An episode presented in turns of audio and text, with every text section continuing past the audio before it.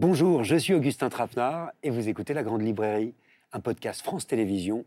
Bonne écoute.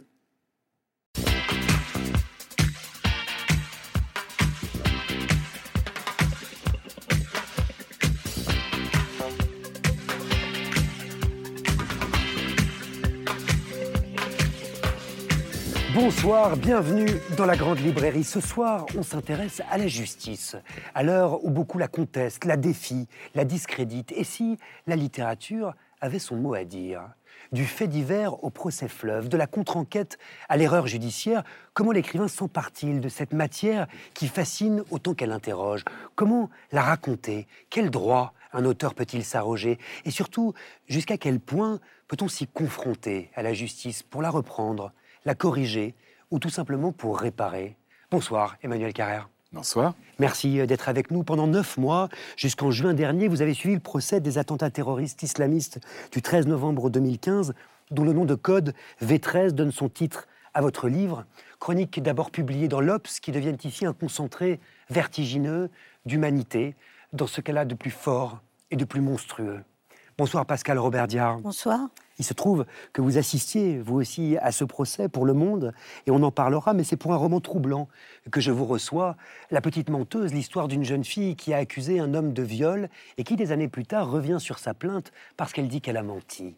Et c'est l'occasion d'une plaidoirie et d'un certain nombre de réflexions passionnantes, à mon avis, sur la justice et sur aujourd'hui. Bonsoir Philippe Genada. Augustin Trapenard, bonsoir. Merci euh, d'être là. Votre livre, Sans preuve et sans aveu, est quant à lui un combat, celui d'un homme euh, condamné à 15 ans de prison ferme pour le meurtre de sa tante et dont vous êtes convaincu de l'innocence.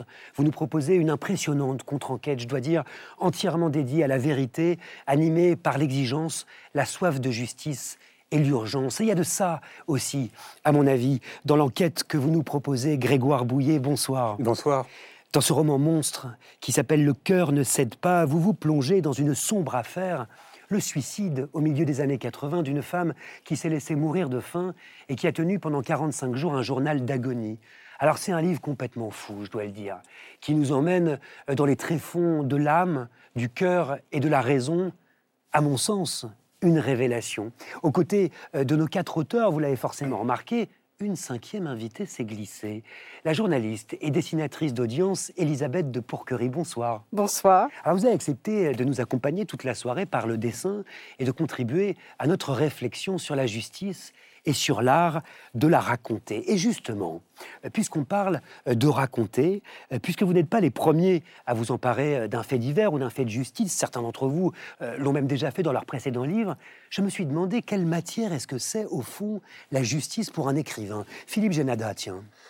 La justice, euh, la matière, c'est euh, la justice et l'injustice en même temps. Ce n'est pas un hasard si c'est une balance, le symbole de la justice. Évidemment, je pense, moi en tout cas, mais beaucoup d'auteurs aussi qui s'intéressent à ça, c'est plutôt l'injustice qui attire, qui émeut, qui nous, sur laquelle on se penche. Et c'est une matière, euh, tout simplement, la justice, ce sont les hommes et les femmes. Donc euh, il y a toute la vie derrière un procès, quel que soit le, que ce soit un crime, euh, quoi que ce soit. pour moi, c'est une porte, j'imagine, qu'ouvrir. Je, je suis jamais allé dans une salle d'audience. Bizarrement, j'ai toujours regretté, mais j'imagine que quand on rentre là-dedans, c'est une porte sur, euh, sur l'humanité, quoi. Sur des, drames, des douleurs, des espoirs, des émotions. Humain, trop humain. C'est drôle ce que, ce, que, ce que vous dites, c'est que, que vous n'êtes jamais allé dans une salle d'audience. Vous, vous êtes du côté de l'instruction, de ce qui se passe, de ce qui se passe avant. De, alors que, que Pascal Robert Diard, elle, c'est vraiment, c'est l'audience. C'est euh, et l'audience, c'est vrai que c'est quelque chose de très euh, fascinant aussi. C'est un théâtre. C'est un théâtre avec des, des, rôles qui sont tenus de façon très, euh, très, très formelle, et en même temps, c'est un lieu d'humanité, d'un concentré d'humanité, de, d'humanité mise à nu véritablement, euh, meurtrie, euh, blessée, cruelle, dangereuse, et euh, c'est, aussi, il faut dire, un spectacle quoi, extra, extraordinaire. Alors c'est ça la question. Qu'est-ce que l'écrivain que vous êtes, Pascal Robert Diard, il puise dans la cour de justice?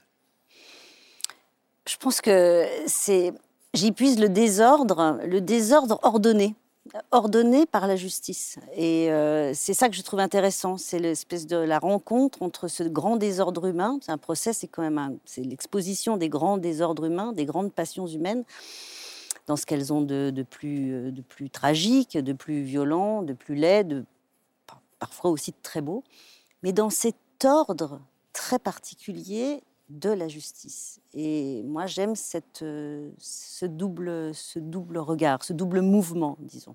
En tout cas, ce qui est certain, c'est qu'on se confronte au réel, immédiatement. Et le réel, en l'occurrence, Grégoire Bouillet, vous, vous écrivez, dans Le cœur ne cède pas, que c'est votre maître, que c'est votre Dieu en littérature. Qu'est-ce que ça veut dire? Le, réel, c'est ce qu'il y a quand même de plus fascinant. Euh, de plus... il y a une imagination du réel, de la réalité, en tous les cas. Il faut toujours distinguer le réel et la réalité. En tout cas, il y a une imagination de la réalité qui m'a toujours euh, sidéré, fasciné, interrogé. Euh, et, en tant qu'écrivain, j'ai toujours eu le sentiment que mon imagination était bien pauvre comparativement à ce qui se produit et de la complexité, etc. Et, sur cette histoire de, de, justice, j'ai l'impression que la littérature, l'importance de la littérature, c'est qu'elle va s'occuper du fait humain. Euh, tous les autres discours, la justice va s'occuper aussi du fait social, la presse va s'occuper du, fait social, alors que nous, j'ai l'impression que les écrivains, là où on est important, c'est qu'on va s'intéresser au fait humain. Et le fait humain, comprend le fait social et le fait politique et le fait judiciaire aussi, alors que le fait social, j'ai l'impression qu'il exclut plus le fait humain qu'il ne l'intègre. Alors évidemment, vous me voyez peut-être revenir, euh, on en parlera dans cette émission, mais il ne vous a pas échappé qu'il y a une défiance quand même, une défiance croissante de la population vis-à-vis de la justice. Euh, dans quelle mesure les livres entretiennent-ils cette méfiance, euh, à votre avis, ou au contraire ont-ils le pouvoir de redonner espoir en la justice, de croire en la justice, pour reprendre une expression qui a beaucoup été employée dans le procès V13 dont on parlera avec vous, Emmanuel Carrère.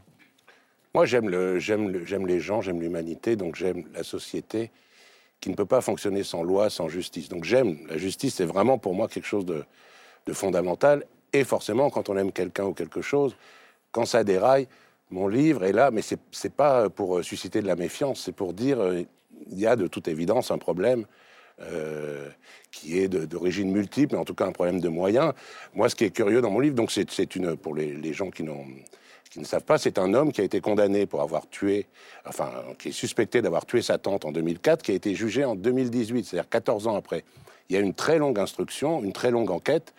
Donc on pourrait dire, c'est pas un problème de moyens, la justice a enquêté, enfin la gendarmerie et la justice a travaillé là-dessus pendant 14 ans. Et en fait, si, c'est quand même un problème de moyens puisqu'on s'est mis uniquement sur lui, en, laissant sur le côté toutes les autres pistes possibles parce que ça coûterait trop cher. Et donc finalement, même s'il y a 14 ans d'enquête, c'est un problème de justice, c'est un problème d'instruction, c'est un problème de, procès. Emmanuel parlait de procès. Euh, le procès peut, peut, être efficace et juste si l'instruction qui a précédé l'a été, a été complète, puisque les jurés, c'est une pièce de théâtre qui dure deux jours, trois jours, cinq jours, beaucoup plus, euh, évidemment, pour euh, V13. Euh, il faut que les jurés qui assistent à ça aient tous les bons éléments en main. Si on leur donne pas les bons éléments, puisque c'est l'oralité des débats, ils jugent sur ce qu'ils entendent, si on leur donne pas les bons éléments, le verdict est forcément faussé. En tout cas, il y a cette idée, effectivement, ce besoin, euh, pour vous citer Emmanuel Carrère, de croire en la justice. C'est une idée qui revient euh, sans cesse. Comment est-ce que l'écrivain que vous êtes euh, se place par rapport à ça? Alors, en l'occurrence, le, le, V13, le procès des attentats, il, il se voulait exemplaire, il se voulait une espèce de, de publicité pour la justice. Euh, ce qui inspirait une. Ce qui, l'appartement témoin. Voilà, ce qui inspirait une certaine méfiance. Malgré tout, je pense que euh, ça a tout de même assez bien tenu sa promesse. Enfin, qu'on a vu la justice s'exercer euh, dans des conditions. Alors, aussi, elles étaient riches, quoi, tout simplement. Oui, on a mis beaucoup d'argent, alors que beaucoup d'instructions sont aussi mal foutues pour les raisons que, que vous disiez. Ça, on, on a tout fait pour que ça se passe bien.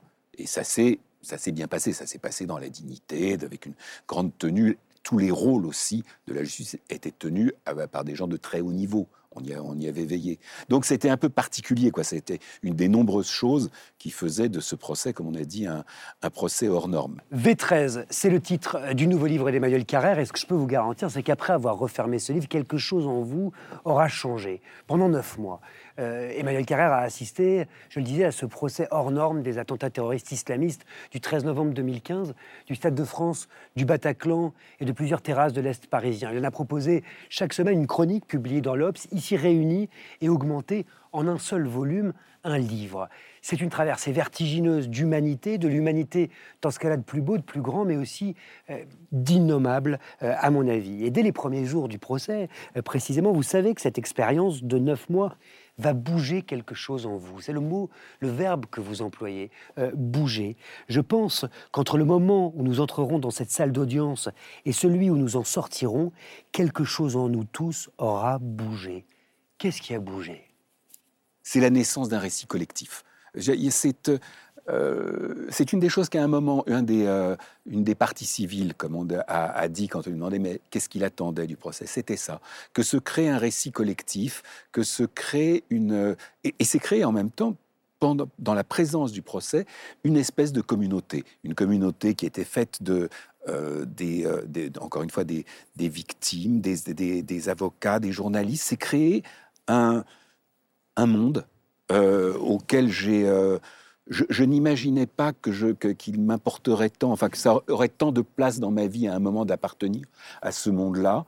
Euh, j'ai l'impression que pendant oui, pendant ces presque neuf mois, j'ai pas eu d'autre vie que ça. C'était euh, euh, les gens qui s'intéressent à la justice, les gens qui s'intéressent aux faits divers, au procès. Malgré tout, je pense qu'aucune personne me contredira ici. On s'intéresse plus aux accusés qu'aux victimes. Les victimes, on les plaint, mais les accusés, ça nous fascine davantage. En l'occurrence, on était les victimes ce qu'elles disaient, ce qu'elles avaient à dire, c'était mille fois plus intéressant, passionnant. Ça disait mille fois plus de choses sur l'humanité que les, accusés dont la parole était très stéréotypée malgré tout. Alors on va y revenir, mais il faut raconter. Cette salle d'audience, effectivement, elle consiste en une immense boîte blanche de 45 mètres sur 15, aménagée à l'intérieur du palais de justice de l'île de la Cité, dans la salle des pas perdus. On l'a construite parce qu'aucune chambre n'était assez grande pour accueillir le nombre de témoins, parties civiles, accusés, avocats. Au bout du 13e jour, euh, euh, vous avez déjà écouté près de, près de 200 témoignages sur l'attentat du Bataclan. Vous le racontez, vous n'en pouvez plus. Vous écrivez, ces paroles nous déchirent toujours, mais ne nous surprennent plus. Et la question que vous posez est la suivante comment accueillir ces paroles? Comment on fait? Alors, il y a aussi une chose euh, terrible, c'est que quand on, a dû écouter quelque chose comme 350 témoignages de, victimes, et encore, il y en a eu encore une, tranche peu avant, euh, enfin, dans la dernière partie du procès. Euh, là-dedans, évidemment, toute, je dirais, à, souffrance égale, euh, les émotions et les capacités, les, plutôt les capacités d'exprimer l'émotion n'est pas égale, ce qui fait qu'il y a, il y a une espèce d'injustice. Hein. il y a, il y a l'injustice qui est presque, alors même pour les journalistes, pour ceux qui rendent compte du procès, bah, c'est un peu aussi un casting de qui est-ce qu'on de, de, qui est-ce qu'on va relayer, transcrire la parole, qui est-ce qu'on va laisser tomber. Il y a des bah, il y a ceux qui sont plus brillants, plus émouvants, parfois même plus, plus beaux que d'autres. Et puis il y a, ce, y a tout simplement, c'est pas pareil euh, d'arriver euh, au début de la journée ou à la fin. Il y a des choses comme ça. Hein. C'est, euh, Emmanuel dit quelque chose qui, je crois, a été très spécifique de ce procès et qu'on a tous vécu, puisque évidemment, face à certains témoignages, on s'est tous posé la question de comment on retranscrit ça. Et en fait, la seule solution qui a été trouvé et qu'Emmanuel a trouvé dans son livre, c'est que sur certains témoignages, c'est qu'on a simplement ouvert les guillemets. C'est-à-dire que la juste place, c'était de disparaître, de disparaître derrière ce qui était exprimé. C'était pas la peine de mettre en scène, c'était pas la peine d'ajouter un adjectif ou un adverbe ou une description, ou alors c'était trois lignes au début. Mais on a ouvert les guillemets. Et ça, je crois que c'est quand même un procès particulier pour ça, parce que dans beaucoup de procès, on ne, on ne fait pas on ne fait pas ça comme ça. Là, on a livré le brut. En fait, il n'y avait rien d'autre à faire que de livrer ce qu'on entendait. Moi, je pense par exemple au témoignage, là évidemment, de cette femme Nadia Monteguerre, dont la fille, Lamia, mm. a été tuée à la belle équipe. Cette femme, elle apparaît à plusieurs reprises mm. euh, dans V13 et vous la remerciez d'ailleurs en exergue à la fin du livre. Qu'est-ce qu'elle vous a donné? Nadia Monteguerre est, une femme euh, qui a, elle a fait perdre, comme vous dites, sa, fille à, la belle équipe. Elle a vraiment, son témoignage a été parmi les plus bouleversants par son, ça, ça, sa, puissance humaine, son, son euh, la densité de, sa parole. Et puis il y a aussi un truc particulier, c'est que euh, cette, cette, femme, elle, elle, est, elle est égyptienne. Euh, elle, est, elle, est, elle parle l'arabe, elle, connaît admirablement le monde arabe. Elle a, elle a même écrit un mémoire d'histoire sur un des, un des inspirateurs de la, de la confrérie des frères musulmans. Enfin, elle, savait exactement de quoi il était question là. Au point que d'ailleurs, moi, je, la remercie aussi parce qu'elle a relu euh, mon, euh, mon, livre et je lui ai demandé, enfin, je pense qu'elle m'a évité quelques bourdes, hein, certainement. Et elle a donc, elle avait euh, un elle avait aussi, elle a terminé son, ce, témoignage aussi en disant, en s'adressant aux avocats de la défense et en disant maintenant c'est à vous que je parle, faites votre boulot et faites-le bien. Et cette parole, comme d'autres d'elle, ont vraiment laissé euh, on laissait tout le monde, euh, tout le monde pantois. Hein, cette, euh, non, c'est, et, moi, je me suis vraiment lié d'amitié avec elle. Ça a été une des personnes. C'est un compagnonnage, un procès aussi, surtout long comme ça. On, se fait un, cercle d'amis. De, Je partage vraiment le. Sur, elle a impressionné tout le monde. Elle a impressionné tout le monde d'abord parce qu'elle a fait une déposition absolument magnifique, mais en plus, c'est quand même elle qui, on va le savoir après, et Emmanuel le raconte, qui va faire bouger un accusé. C'est-à-dire qu'à un moment donné, elle, parle comme ça, et elle dit mais, ces garçons-là, j'aurais pu les accompagner à l'école, parce qu'elle raconte qu'elle accompagnait les enfants à l'école. Elle dit, mais j'aurais pu les emmener à l'école quand ils avaient 2-3 ans. Et effectivement, elle va aussi avoir autre chose, comme, comme Emmanuel dit, elle parle arabe parfaitement, donc elle va prononcer les mots en arabe parfaitement, ce qui va faire, qui va produire quelque chose dans la salle d'audience. Et puis cette, cette, cette, cette grandeur. Mais ça, c'est ce qu'on voit, enfin, c'est la beauté des témoins. C'est tout d'un coup la grandeur, effectivement, la force, la puissance de s'adresser aux avocats en leur disant allez-y maintenant. Mais qu'est-ce qui s'écrit au fond? Quel récit collectif est en train de s'écrire à ce moment-là, Emmanuel Carrère? Il y, avait. Euh, vous savez, il y a eu ce, livre d'Antoine Léris qui s'appelait Vous n'aurez pas ma haine, qui a été beau livre et, titre magnifique, qui est par moments devenu une espèce de slogan. C'est-à-dire qu'il y avait quelque chose que je trouve mm. qui était très beau, qui était cette espèce de euh, d'humanisme, de, de, de, désir de capacité de, compréhension, de désir de ne pas se laisser emporter par la... Et, c'était magnifique. C'est quelque chose qui a été très euh, euh, fréquent enfin, je veux dire, il y avait beaucoup, beaucoup de, témoins exprimaient ça, et ça faisait partie de ce qui donnait sa dignité et sa grandeur à ce procès. Par moments, moi, j'ai été euh, un peu gêné par l'unanimité de cette parole, et au point que euh, moi, j'ai tenu dans le livre à donner de l'importance au, témoignage d'un homme dont la fille était morte au, Bataclan, et qui, au fond, a tenu un peu dans le procès le rôle du repoussoir, c'est-à-dire de celui qui ne tient pas un discours humaniste, qui dit moi j'ai la haine, je, veux dire, je, voudrais qu'on rétablisse la peine de mort pour ces salauds, je voudrais le euh, bon. Et c'était euh, et malgré tout, euh, je pense qu'on avait besoin à un moment d'entendre cela aussi, d'entendre d'entendre la haine, parce que elle, était un, un, peu trop noblement disqualifiée à tout moment. Quoi, c'était c'était je pense, comment dire, que euh, ne pas éprouver de haine, c'est quelque chose qui peut être euh, euh, à quoi on peut accéder au terme d'une espèce de parcours moral, spirituel, et, tout. Et, mais c'est pas un c'est pas un prérequis, quoi. C'est euh, là où le questionnement philosophique est absolument passionnant dans votre livre, à mon avis. Concernant la parole des djihadistes, vous écrivez, Manuel Carrère, page 200, que vous n'avez pas su écouter. Euh, nous avons oublié le grand précepte de Spinoza ne pas juger, ne pas déplorer, ne pas s'indigner, seulement comprendre. Pourquoi c'est presque impossible, ça? Bah, Alors, il faut dire que comparer à la grandeur, à la noblesse, à la, à la, puissance du, des, paroles des, victimes, euh, la parole des types qui étaient dans le, dans, dans le box était quand même très stéréotypée.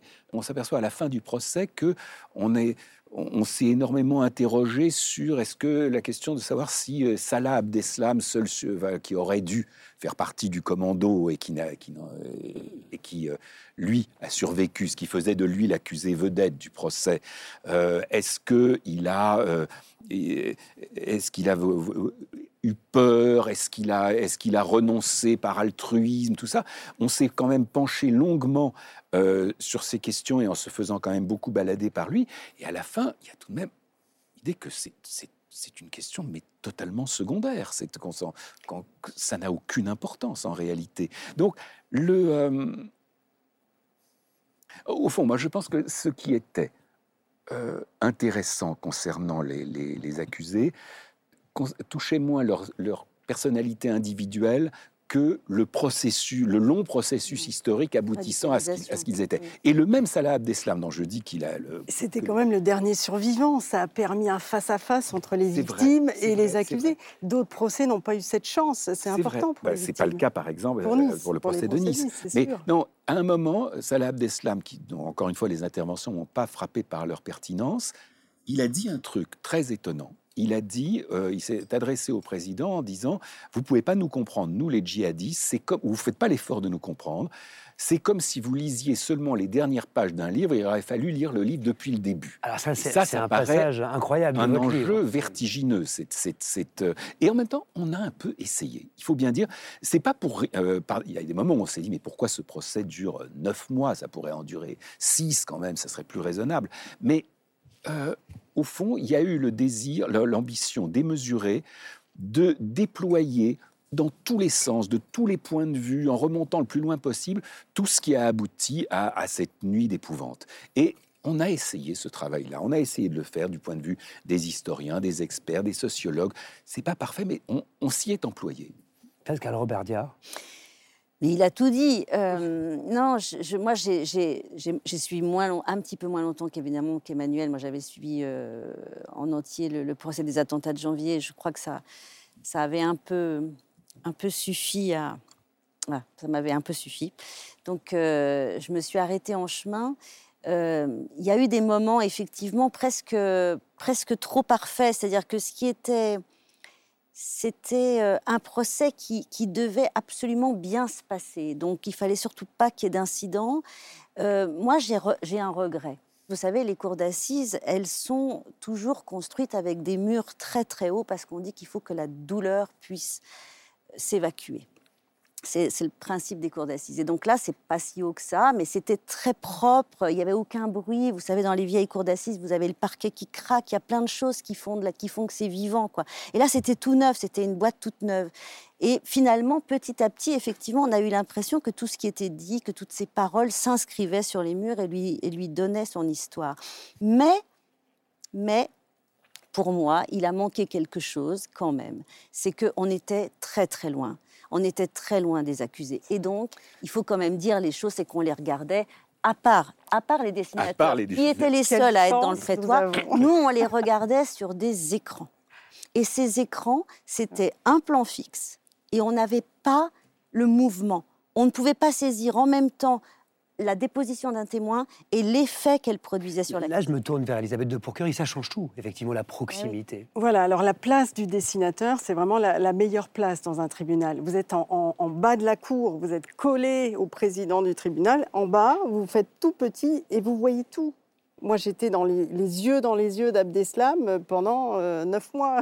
Enfin, alors c'était éprouvant parfois, mais c'est important parce que vous voyez tout ce qui se passe.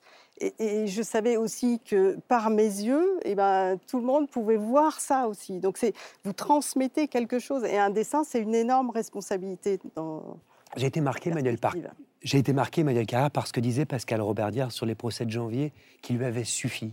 Dans quelle mesure est-ce que vous aussi, ça vous a suffi? Je comprends, oui. Je comprends. Euh, je- Oui. moi, par exemple, je- à, la, à la fin du procès, euh, c'est une question qui courait par. Tu vas faire Nice? Et je dois dire, moi, je m'en sentirais pas de, de faire Nice, comme ils, disent. Neuf mois d'un procès terreau, comme on dit, euh, c'est euh, dans une vie, si c'est pas votre métier, là, ça, ça, ça suffit, oui. Vous voulez dire que ça vous a atteint?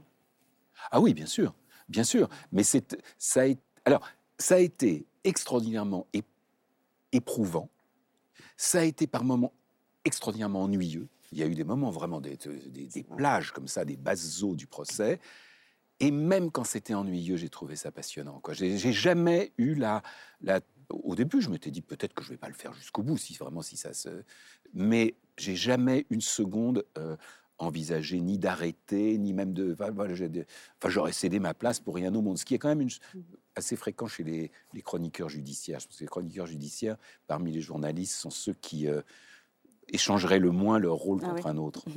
Mais je pense aussi, enfin j'y étais pas évidemment, mais je pense que ce qui doit être éprouvant aussi, c'est pas seulement la durée, c'est aussi ce que vous disiez tout à l'heure, c'est-à-dire que les principaux accusés, Abdeslam et puis deux trois autres autour, ce sont des murs. On sent qu'il essaye d'aller chercher quelque chose. On sent qu'il essaye de voir s'il n'y a pas un peu. Ils sont évidemment humains, ils ont de l'humanité, mais s'il n'y a pas quelque chose à quoi se raccrocher et qui n'y arrive pas. C'est-à-dire que ce sont vraiment des murs. Et on sent dans les trois... Les petits accusés. Les petits accusés euh, qui, sont, qui comparaissent libres. Là, quand on lit, on sent que Emmanuel, ça lui fait plaisir de pouvoir trouver, euh, évidemment pas d'excuses ou quoi, mais, mais vraiment de la, de, la, la chair, du cœur, de, de, quelque chose à quoi se raccrocher. Mais je pense que se retrouver, surtout pour un, écrivain, un observateur, face à des gens comme Abdeslam, ou, qui ont sans doute, euh, ils sont obligés aussi, je pense peut-être, hein, d'afficher comme ça une façade complètement euh, impénétrable et haïssable et tout ce qu'on veut. Mais ça doit être aussi éprouvant de ne pas pouvoir aller chercher quelque chose derrière. Ça s'appelle V13, c'est publié aux éditions POL et c'est un livre magistral euh, d'une humanité, je le disais, vertigineuse sur ce procès hors norme des attentats du 13 novembre qui est achevé en mai dernier, un livre qui impressionne aussi, on en parlait par l'extrême justesse euh, de l'écriture. J'aimerais me tourner vers celle que j'ai mis au défi euh, de dessiner cette émission et qui a pris un peu d'avance, Elisabeth de Pourquerie. Peut-être vous pouvez nous montrer. Ah, j'ai pas fini Non, non, on va voir au fur et à mesure de l'émission. Vous pouvez me montrer? ah, vous allez voir que du crayon. Euh, non, non, il y, a encore du boulot. Hein. C'est-à-dire que là, on dirait une secte, euh, vraiment. Vous êtes, sérieux, vous êtes plus loin ça rigole que pas, je hein. ne l'étais de Salah d'Eslam euh, pendant le V13. Ah bah voilà. Vous me faites, euh, vous il y avait plaisir. une place, c'est quand même intéressant quand même, il y avait une place où le, le box était à 50 cm de la chaise, évidemment. Bon, moi, moi, je me suis ruée sur cette place parce que j'aime bien voir de près. Et c'est vrai que, alors, il y a des moments, c'était quand même éprouvant aussi. Il y a des moments où on a besoin de, s'échapper, de souffler. Mais et en même temps, cette place, il faut la prendre. Donc euh, voilà, vous êtes à l'intérieur de, de l'accusé. Elisabeth de Pourquerie est donc journaliste et dessinatrice d'audience, c'est-à-dire qu'elle dessine tout ce qui se passe pendant un procès, comme lors de celui des attentats du 13 novembre, donc où elle était présente. C'est un métier peu connu, euh, mais qui interroge aussi la façon dont on raconte la justice, dont on raconte une affaire, dont on raconte euh, un procès. Peut-être qu'il faut nous expliquer pour quelles raisons les caméras Oui, et les appareils alors, photos c'est sont la pas première chose, les évidemment. c'est qu'il n'y a pas de caméra, il n'y a pas de son, il n'y a, pas de photo maintenant, en vidéo depuis euh, l'affaire Gaston Dominici, euh, 1954, où, euh, parce que les- à l'époque, il y avait des, des photographes avec, qui avaient des flashs très, très, euh, qui faisaient beaucoup de bruit en fait, avec des lumières euh, aveuglantes et qui avaient perturbé le procès. Et à la suite de ce procès, il y a eu une loi qui a, qui a fait que seuls les dessinateurs avaient le droit de rentrer dans la salle d'audience. Ce qui vous donne une un responsabilité pouvoir monumentale. incroyable, une chance. Moi, j'adore mon métier. Mais une responsabilité vraiment- aussi. je- je- mais une responsabilité. C'est-à-dire qu'à chaque fois que vous peignez, que vous, enfin, ch- chaque fois que vous prenez un crayon ou un pinceau, vous pensez à ça. Moi, je, voilà. C'est une vraie Pensez question. à, ce que vous allez transmettre, parce que chaque dessinateur a un style différent qui peut ne pas plaire aussi, comme un écrivain.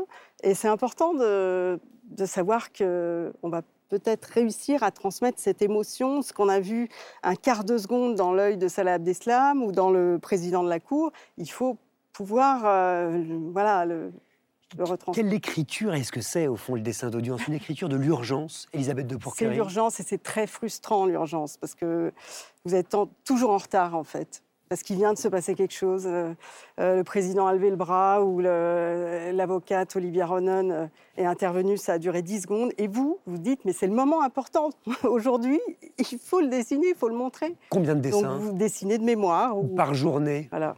Ça dépend des jours, évidemment, mais il y a eu des jours, euh, comme vous l'avez rappelé, avec des, des, parties civiles, euh, enfin, des nombreuses parties civiles. euh, Vous, vous êtes là, à 22 heures, vous êtes encore là. euh, et il faut avoir la même énergie parce que euh, les victimes qui sont passées le matin, euh, voilà, vous, vous devez d'avoir le même trait, euh, la même volonté de, de bien faire à 22 heures le soir. Mais ça Pas m'intéresse. tous les jours, mais quand même. Ce que vous dites, c'était le moment. Ça veut dire quoi? Que c'est aussi une écriture de l'émotion?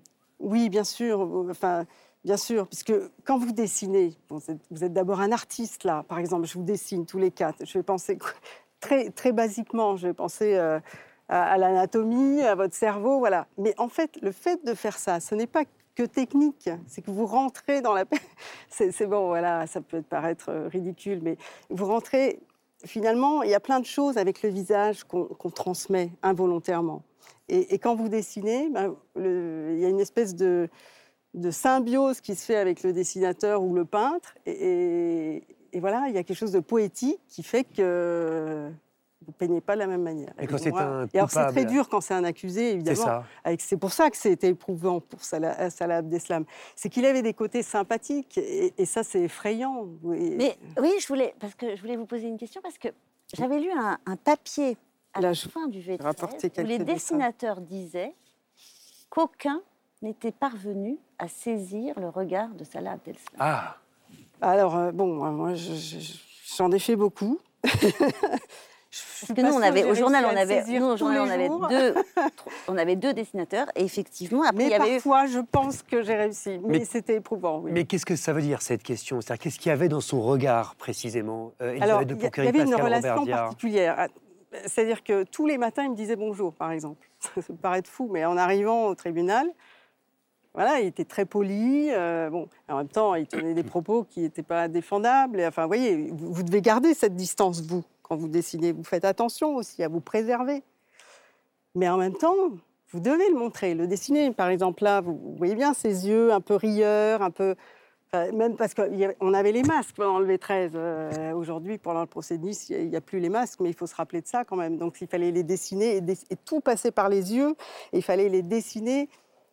Parfois, euh, il riait, il discutait beaucoup avec, euh, avec euh, ceux qui étaient dans le box et, et il rigolait. On les voyait rigoler. c'est- Cette question de la représentation, euh, Emmanuel Carrère, vous vous l'êtes posée, vous aussi, au même titre qu'Elisabeth de Pourquerie, puisque mine de rien, elle nous parle d'écriture ici.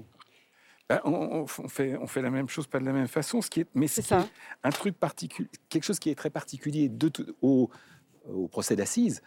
C'est pas du tout comme quand on fait de l'enquête sur un, sur un fait divers. Là, on assiste tous au même spectacle Oui. et on a personne n'a une information supplémentaire. C'est ensuite chacun. Donc, donc c'est aussi un lieu où, pour les gens qui en, en rendent compte, s'exprime vraiment la, la sensibilité, parce que c'est là chacun en rend compte avec ce qu'il est, avec son, son trait de crayon, euh, sa plume. C'est vraiment, euh, euh, voilà, c'est c'est de la même chose qu'on parle. J'avais une petite question. Il y a eu des moments où vous avez eu envie de, de massacrer les dessins que vous faisiez De Faire des caricatures, de, enfin, voilà, Alors, j'ai, j'ai- oui, fait attention, mais oui, j'étais obligée de faire attention parce que je dessine pour quand même, euh, voilà, je pouvais pas me permettre de faire de la caricature et pourtant j'adore ça, je peux vous dire, mais j'ai fait attention. D'accord. Vous avez une très grosse responsabilité, pardon, une énorme responsabilité. Vous pouvez, dans le regard, rendre quelqu'un euh, sympathique, Ouais, au ouais. contraire euh, cruel, ça. euh, sans âme. ça, c'est un pouvoir énorme. Et Ouais. les, Mais les bon. témoins aussi, vous les dessiniez Bien sûr, tout le monde. ok. Tous Non, non, parce que là, pour l'instant, on montre Non, non, il y a beaucoup la- de- alors là, c'est Salah Abdeslam parce que. C'est Oui, vrai oui, que ce procès, quand même, le fait que cet accusé soit là et ce soit le dernier survivant, ça, induisait plein de choses. Et du coup, il y avait ce face-à-face entre les victimes. Il y avait des gens qui lui parlaient dans le box, qui, qui, voilà, il y avait des agressions verbales entre les deux. Et c'est important, ça. C'était quelque chose qu'on ne voit pas dans, la plupart des procès. J'aimerais vous parler d'un autre procès, si vous le voulez bien, euh, qui est une fiction, euh, celui-ci, bien qu'il s'inspire évidemment d'affaires réelles, sans doute. C'est le procès d'une jeune fille prénommée Lisa, qui a accusé un homme de viol et qui décide des années plus tard de revenir sur sa plainte parce qu'elle dit qu'elle a menti et qu'elle souhaite que justice soit rendue, que la vérité soit faite. C'est cette histoire que nous raconte Pascal Robert Diard dans La Petite Menteuse, un livre où celle que l'on croyait victime se retrouve sur le banc des accusés. Sa défense est assurée par une avocate chevronnée à qui cette affaire va poser un certain nombre de questions passionnantes sur notre époque, sur sa vision du féminisme, euh, mais aussi euh, sur la justice. Et il y a une phrase de votre livre, Pascal Robert Diard, qui a retenu mon attention, page 213, le plus dérangeant euh, dans cette affaire n'est pas tant de savoir pourquoi Lisa a menti, mais pourquoi tant de gens ont eu envie de la croire. C'est une bonne question. Pourquoi on la croit? Pourquoi on a envie de la croire plutôt? On la croit parce que hum, parce qu'elle est parce qu'elle a 15 ans, qu'elle qu'elle est qu'elle souffre, qu'elle euh, qu'elle va mal, qu'elle est entourée de gens euh, bienveillants qui sont euh, ses enseignants, qui sont ensuite un gendarme, et puis une juge d'instruction, et puis une machine judiciaire qui, qui, va, qui va voir dans sa, dans sa souffrance, dans la souffrance qu'elle exprime, une preuve. Parce que finalement, quand on est parole contre parole, la souffrance est une preuve. Et quand elle va venir voir cette avocate, elle va dire cette phrase qui, qui elle va dire, mais plus je mentais et plus je souffrais, et plus je souffrais, et plus on me croyait. Donc c'est l'histoire du piège. C'est l'histoire du piège dans lequel elle est. C'est intéressant parce que pour autant, vous n'en faites pas une coupable. Et vous dites même que dans cette affaire inventée, il n'y a pas de coupable. Non, il n'y a pas de coupable parce que je pense qu'on n'est pas coupable quand euh, on essaye de se débrouiller avec, euh, avec sa petite vie d'adolescente de, 15 ans euh, dans un collège où la réputation va vite, hein, où elle a acquis la mauvaise réputation. On n'est pas coupable quand on essaye de récupérer l'amitié de sa meilleure amie qui commence à vous regarder de travers en lui disant Mais tu sais, en fait, c'est vraiment. Tu peux pas savoir ce qui m'arrive et ce qui m'arrive, c'est que je suis abusée. On n'est pas coupable on n'est même pas coupable, je dirais, quand, quand, on, quand on accepte, enfin quand on, quand on, quand on apprécie. Je sais que c'est sensible comme sujet, mais quand on apprécie l'état de victime, c'est-à-dire cet état dans lequel elle passe tout d'un coup d'une fille qui était euh, menacée au collège par une vidéo qui circulait sur elle, qui était euh, un peu regardée de travers par les autres, qui était euh, euh, que, sa, que sa mère considérait comme voilà une, adolescente à problème, etc.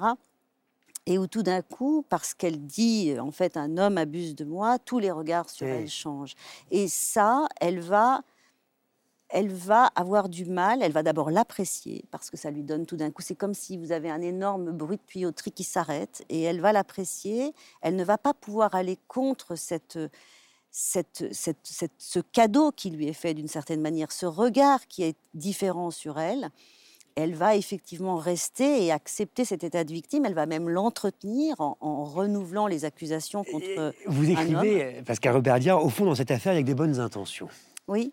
Et j'adore cette phrase, parce que c'est une phrase qui m'interroge, moi, au sujet des écrivains que j'interroge. On avait pensé en faire un titre. Pourquoi? Parce que quelle place pour les bonnes intentions dans le roman, justement? Ben, Les bonnes intentions, enfin, en tout cas, pour moi, les bonnes intentions plutôt dans la, dans la justice, c'est c'est ce qui peut faire c'est ce qui peut faire que la justice ne sera pas juste. C'est dangereux. Bien sûr que c'est dangereux. C'est-à-dire que la justice, c'est un lieu qui doit être le lieu de l'incertitude, qui doit être le, le, lieu du doute. Et donc, si vous êtes, si vous arrivez, et si vous voulez juger avec des bonnes intentions, vous ne faites pas une bonne justice. Bah, ça me paraît évident. Est-ce que ça vous inspire, Philippe Genada Oui, mais je trouve, moi, le, le, livre de Pascal, il y a quelque chose, je lui ai dit l'autre jour, qui m'a vraiment frappé, marqué, c'est la, grande justesse, l'acuité. Si on regarde de manière un peu... Moi, j'ai lu ou entendu quelque part euh, quelqu'un qui disait, oh, bah voilà, elle parle d'un viol, et comme par hasard, pile, elle choisit une fille qui a menti. Mais c'est une question que vous avez dû vous poser quand même. Oui, mais... Mais c'est pas voir loin du tout, parce qu'en fait, elle, elle c'est tellement euh, précis, tellement juste cette fille a menti pour quelque chose qui est, il n'y a pas de hiérarchie évidemment, mais au moins aussi violent, aussi destructeur. D'ailleurs, c'est une fille, elle parle des années du, collège. Et moi, d'ailleurs, je me suis rendu compte avec recul, pourtant je suis un garçon, hein, euh, pour moi, c'était les pires années de ma vie. Pour mon fils, ça a été aussi des années. Euh, alors, pour une fille, elle parle de ça. Et le, regard, enfin, le regard est plus que le regard, les actions des garçons sur les filles sont. Alors, c'est moins, euh, c'est moins brutal peut-être qu'un un viol, mais c'est quelque chose qui est extrêmement dangereux et qui est plus, je pense, significatif de notre société que le viol qui, aussi atroce qu'il soit, date de milliers d'années. Mais sur la question des certitudes dont parlait Pascal Robert Diard, c'est passionnant. En quoi le roman, c'est justement le lieu, en fait, où on inquiète justement, où on défie les certitudes? Le roman, pour moi en tout cas, et, je pense pouvoir dire que pour Pascal aussi, c'est le, le, le, geste d'aller, d'essayer d'aller au-delà des apparences ou d'aller sous la surface les, les, les, certitudes sont évidemment toujours une surface, et on en a tous les jours. Hein. Quand on regarde, on parlait de faits divers, les faits divers, on ne peut pas tous les traiter très en profondeur, ni nous les recevoir en profondeur. Donc on voit la surface, et souvent on a besoin de certitude de se dire, euh, Bidule est un monstre, euh, euh, Machine a fait ci ou ça, enfin bon, le, travail de, toute euh, vision artistique, c'est d'essayer d'aller au-delà, donc de, mettre en cause les certitudes. C'est-à-dire que, oui, pour moi, la, fiction, parce que ça, d'une certaine manière, je dirais que normalement, quand c'est bien fait, c'est le travail de la justice. Mais là, en l'occurrence, ce qui était intéressant, c'était de montrer aussi comment, comment finalement un, un, masque de coupable se construit, se pose, et il y a tout un tas de petites choses qui font que paf, paf, paf, paf, ça va faire et que finalement on a un masque parfait coupable. Le coupable et idéal. avec, en, simplement en, en faisant un pas de côté, en, faisant, en changeant le regard, on va voir que ce masque de coupable est fragile et que de la même manière qu'on l'a posé sur quelqu'un, on peut le déposer. Mais attendez, ce que je trouve passionnant dans ce que vous dites, c'est qu'en fait, la justice euh, compose des récits euh, des Ah, fictions quelque part. Quelle conteuse est-ce qu'elle est, la justice, pour vous, Pascal Ah, la justice est une conteuse, puisqu'on parle d'ailleurs de vérité judiciaire. On distingue bien toujours la vérité judiciaire de la vérité tout court. La vérité judiciaire, c'est une sorte de consensus à un moment donné euh, on se met d'accord, on dit bon ben voilà, il y a certains, certains points sur lesquels on, se dit là j'ai, je pense que là j'ai une conviction, là j'ai une certitude et donc je dessine quelque chose. C'est pas c'est pas, pas pour caricaturer du tout l'intime conviction. Moi, je, je- je- crois à l'intime conviction, je la défends. Je pense que c'est quelque chose de, de très beau quand c'est parce que ça, ça doit se confronter à la raison. Mais disons que c'est une vérité judiciaire. Pourquoi c'est une vérité judiciaire? Parce que d'abord, un accusé a le droit de mentir. C'est déjà la- Un avocat aussi. un avocat aussi. Enfin, je veux dire, enfin, un avocat, c'est un peu plus compliqué. Mais il doit économiser la vérité, disons. Ouais. Mais, euh, mais euh, le, le mensonge est un droit pour l'accusé et ce qu'il ne- ce qu'il veut taire, il le tait. Donc on n'a pas la vérité. Mais on a, disons, une vérité qui est une vérité, effectivement, de société, au sens où, à un moment donné, un verdict va être une, une réponse de société. Oui, là, on, là, on parle, on parle du procès, c'est-à-dire l'accusé a le droit de mentir, l'accusation a le droit de faire des coups bas, etc. Moi, ce qui m'intéresse plus, c'est ce qu'il y a avant. Et là, par contre, nous, en tant qu'auteurs, on a le droit de mentir, on a le droit d'être subjectif, on a le droit de faire un peu de fiction si on veut. En revanche, l'instruction, l'enquête, etc., là, on n'a pas le droit de mentir. À vous, c'est très simple. La justice, vous en parlez comme d'une vieille grosse dame pas facile à bouger. Bah oui, c'est pas péjoratif. Moi, je suis un vieux gros monsieur, pas facile à bouger. Mais cela dit, dans le- on a parlé de, de l'héroïne de la jeune fille, de, de Pascal Robert Diard, mais il y a une autre héroïne qui est la, qui est l'avocate. Bien à- sûr. À, travers qui c'est, enfin, qui est finalement dans la subjectivité de qui on est. C'est avec elle qu'on suit l'histoire. Et je trouve que c'est un magnifique procès, pro- Procès. portrait. Pardon. C'est un magnifique portrait d'avocate. Et, euh, et je me dis que. euh, je, je me demande parmi les, les, gens comme nous qui nous intéressons à, à la justice, en qui on se projette. Quoi. C'est, c'est, euh, qui, est-ce qu'on se verrait plutôt euh, juge, euh, avocat, avocat général? En tout cas, moi j'ai l'impression que là, Pascal, vous êtes, vous êtes vraiment avec l'avocate, enfin qu'elle vous oui, ressemble beaucoup. Oui, j'ai, j'ai- oui, j'ai, j'ai bien, je me sens évidemment beaucoup plus proche de l'avocate. D'abord, s'il y a une question de génération, euh, il y a effectivement hein, aussi un moment, cette avocate est confrontée à... Elle a, elle a grandi, elle a grandi, je veux dire, elle a été élevée dans une certaine manière de défendre, euh, elle croit à des principes, elle croit qu'il faut garder ces principes, et qu'effectivement, il faut le doute, qu'il faut la présomption d'innocence, qu'il faut les défendre tous. Et, euh, et elle voit bien que, que, cette, que cette jeune fille qui ment est dérangeante. Mais finalement, euh, sauf que normalement, elle est plaignante. Enfin, un accusé, en général, c'est dérangeant.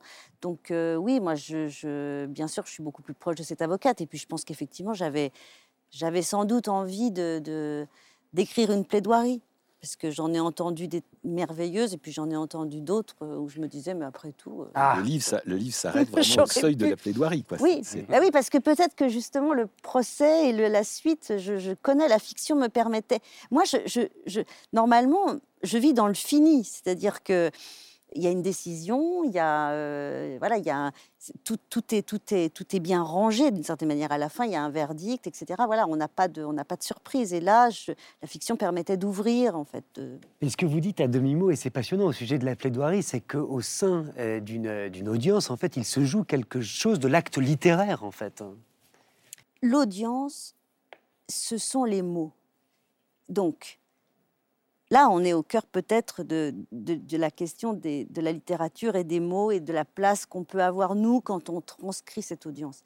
Euh, ce sont des mots et des mots de la part de gens qui n'ont pas les mots. 9 fois sur 10, parce que effectivement, ce qu'on a pu voir au procès du Bataclan, au procès dans, les procès terroristes, ce, ce n'est pas un procès ordinaire. Donc, l'avocat va mettre en mots, va, va essayer de, de- faire passer, de, présenter son client ou sa cliente, d'en faire un, un personnage peut-être d'une certaine manière. C'est peut-être là où on rejoint la littérature, je ne sais pas.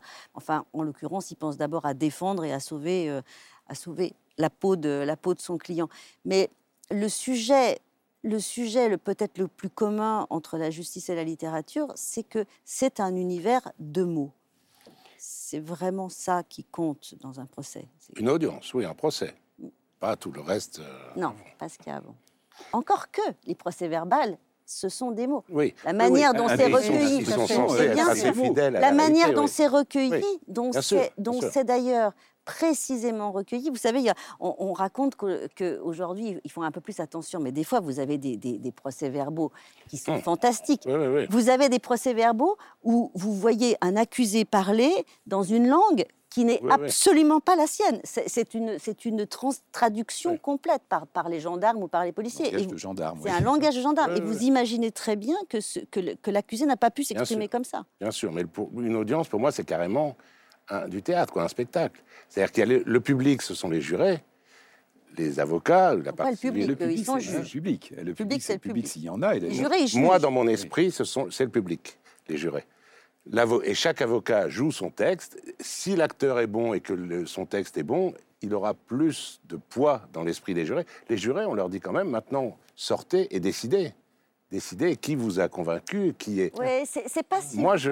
C'est un peu simpliste, Non, mais moi, je le si vois comme ça, quand parce même. que- parce qu'en fait, parce qu'en fait, l'époque où euh, un procès se jouait sur une plaidoirie est totalement terminée. Ah bah non. Ah, Euh. Moi, j'ai un bon. Aujourd'hui, ça se joue. Non, aujourd'hui, un procès, une histoire se joue dans les débats. C'est-à-dire, Oui, que les débats. c'est- voilà, c'est une, c'est une, c'est une, c'est aussi C'est ça. oral, c'est ça une- reste une- oral. Voilà, mais c'est pas.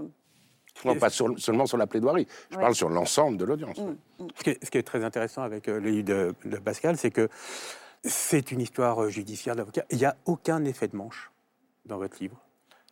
Et ça, c'est tout à fait remarquable. C'est-à-dire que le- la révélation que, en fait, c'est une petite menteuse, ça arrive mais presque de façon incidente, comme une normalité absolue. Bon, il y a le titre déjà qui le dit. Et en fait, j'ai trouvé que c'était assez vraiment pertinent que justement dans un truc où il y a tellement d'effets de manche sur, tout, sur, sur, sur le sujet, sur euh, le système, etc., que votre livre, justement, évite absolument ça. Mm. La petite menteuse de Pascal Robert Diard, c'est publié aux éditions de l'Iconoclaste et c'est un livre qui risque fort de bousculer euh, vos certitudes. Euh, ceux qui se donnent pour mission de les bousculer, vos certitudes, dans cette émission, vous les connaissez évidemment, ce sont nos amis les libraires. N'hésitez pas d'ailleurs à commander les livres de nos invités de ce soir euh, sur le site de votre librairie, les livres euh, de Grégoire Bouillet, euh, Philippe Génada, Pascal Robert Diard et Emmanuel Carrère. C'est un réflexe à prendre, un clic chez votre libraire ou sur une plateforme de librairie indépendante que l'on défend ici dans la grande librairie. C'est comme les grandes plateformes, c'est pareil, donc faites-le. Aujourd'hui, direction Toulouse, dans le quartier des Minimes, chez Aude et Elias Fares, dont la librairie porte le nom du premier roman de l'un de mes invités de ce soir, paru il y a 25 ans, Le chameau sauvage, portrait, signé Inès de la Mode Saint-Pierre. Notre librairie s'appelle Le Chameau Sauvage, euh, puisque c'est le nom du premier roman de Philippe Jaénada, qui est un auteur qu'on adore euh, tous les deux, qui est d'ailleurs le parrain de notre librairie. C'est un auteur dont on apprécie vraiment l'ironie mordante, l'humour euh, salvateur. Cette librairie est clairement une histoire d'amour, en fait, dans tous les sens du terme. Une histoire d'amour pour le livre, mais aussi une histoire d'amour tout court, puisque c'est un, un projet de vie. Pour moi, clairement, la librairie, c'est quasiment une mission de service public. Il y a une magie du livre, il y a une magie de, l'objet livre, celui euh, qui nous attend et dont on ne sait pas encore quel va être le contenu et dans lequel on va accepter de se laisser porter, de se laisser emporter. Le livre à lire, c'est Invasion divine, Philippe Cadic, Une vie, de Laurence Sutin. On connaît Philippe Cadic pour ses nouvelles et romans de science-fiction empreintes de paranoïa dans l'Amérique euh, des années 60-70. Et sa vie elle-même, en fait, est un roman, qu'il s'agisse de vivre la paranoïa de l'Amérique de Nixon, les mouvements contestataires étudiants euh, en Californie, euh, mais également toute cette phase mystique qu'il a pu connaître à la fin de son existence. C'est le genre de livre qu'on finit en n'ayant qu'une envie, c'est de lire en fait euh, l'intégralité de l'œuvre de, de Cadic. Mon cri de rage, c'est Colza de Alice Bellac. Colza, c'est un pseudo, un nom de plume, un nom de guerre aussi, d'un personnage euh, qui cherche à se définir en se regardant dans le miroir. Ça raconte une enfance, une adolescence au milieu des champs de colza, euh, mais aussi au milieu des pressions familiales, patriarcales. C'est une langue qui pulse, euh, qui crie, qui bouscule et qui, qui tutoie aussi la poésie. Moi, je l'ai lu avec un sentiment d'urgence et j'en garde vraiment un souvenir bouleversant.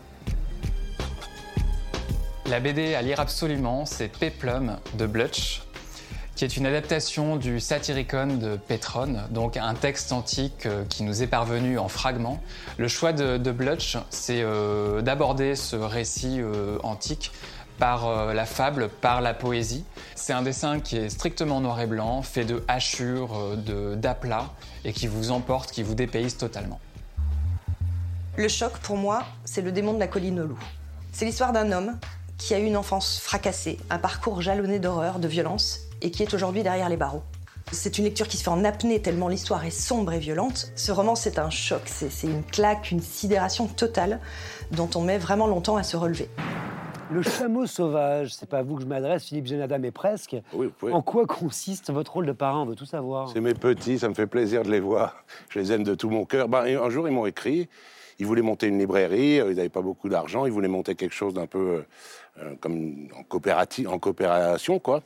Euh, de regrouper des gens autour d'eux, où on peut, on peut boire un coup, on peut manger, etc. Ils m'ont écrit en me demandant l'autorisation d'utiliser mon- mon livre. Évidemment, j'étais fier, flatté, ravi, enchanté. Et j'ai pas pu venir tout de suite. Je sais plus pourquoi. Je sais plus si c'était à cause du Covid ou parce que moi j'avais un emploi du temps trop chargé. Mais je suis allé les voir euh, six mois plus tard pour la soirée vraiment de parrainage. Et c'était une soirée formidable. Ce qui m'a, c'est à ça qu'on voit une bonne librairie. Il y avait non seulement il y avait beaucoup de monde, et puis on avait l'impression que c'était que, que leurs amis, quoi. Alors que non, ils n'ont pas euh, 150 amis, mais il y avait vraiment quelque chose de fort autour des livres, autour de de, ils partageaient à manger, à boire, ils, ils se, les gens s'échangeaient des conseils de lecture. C'était une soirée formidable et je suis reparti. J'ai l'impression que c'est mes, mes, mes filleuls ou mon neveu et ma nièce. Mais vous êtes parrain, Emmanuel Carrère, vous, d'une librairie euh, Euh, non. mais, mais je, je fais un appel. Mais, mais il est candidat. mais il est faites, candidat. faites donc un appel à nos amis libraires. Mais vous avez une librairie où vous vous rendez régulièrement. Ah oui, j'ai une librairie euh, où je me rends régulièrement, mais qui, qui ne porte pas le nom d'un de mes livres. Qui est- Mais L'adversaire, c'est un peu bizarre pour une librairie. Oui, ce serait. ça serait pas mal. Je propose qu'on s'arrête sur le dernier livre de Philippe Génada. Sans preuve et sans aveu, c'est son titre. Et c'est l'histoire d'un livre que son auteur ne voulait pas écrire. Un livre sur un fait divers, le meurtre d'une vieille dame il y a 18 ans à Pompignac, près de Bordeaux, qui a abouti en juin 2021 à la condamnation à 15 ans de prison de son neveu Alain Laprie. Une condamnation que Philippe Génada conteste en passant au peigne fin les moindres détails d'une enquête qu'il qualifie non sans dépit de gendarmesque. Peut-être qu'il faut revenir aux origines. Euh, Philippe, comment l'écrivain que vous êtes a-t-il rencontré Alain Laprie Par quel hasard? Qu'est-ce qui s'est passé? Ah ben, un hasard qui, qui, qui nous arrive souvent. C'est-à-dire que je suis allé faire une séance de signature dans une librairie.